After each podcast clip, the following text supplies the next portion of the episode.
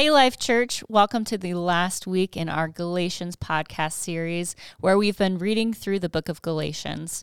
Today, we're reading through Galatians 6 in the King James Version, starting in verse 1.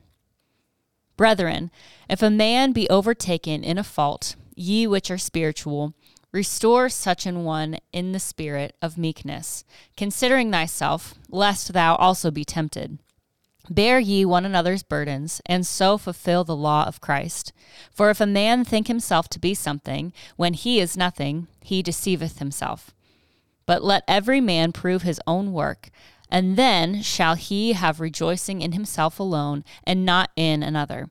For every man shall bear his own burden. Let him that is taught in the word communicate unto him that teacheth in all good things. Be not deceived. God is not mocked. For whatsoever a man soweth, that shall he also reap. For he that soweth to the flesh shall of the flesh reap corruption, but he that soweth to the Spirit shall of the Spirit reap life everlasting. And let us not be weary in doing well, for in due season we shall reap if we faint not.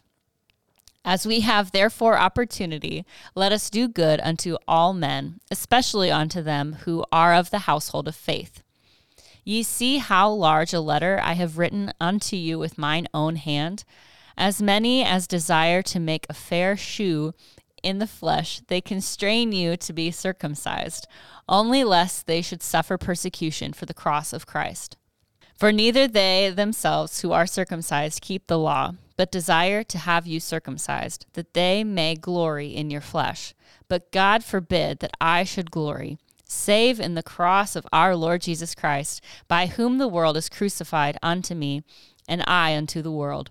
For in Christ Jesus neither circumcision availeth anything, nor uncircumcision, but a new creature. And as many as walk according to this rule, peace be on them and mercy and upon the Israel of God. From henceforth let no man trouble me, for I bear in my body the marks of Lord Jesus. Brethren, the grace of our Lord Jesus Christ be with your spirit. Amen. Unto the Galatians written from Rome.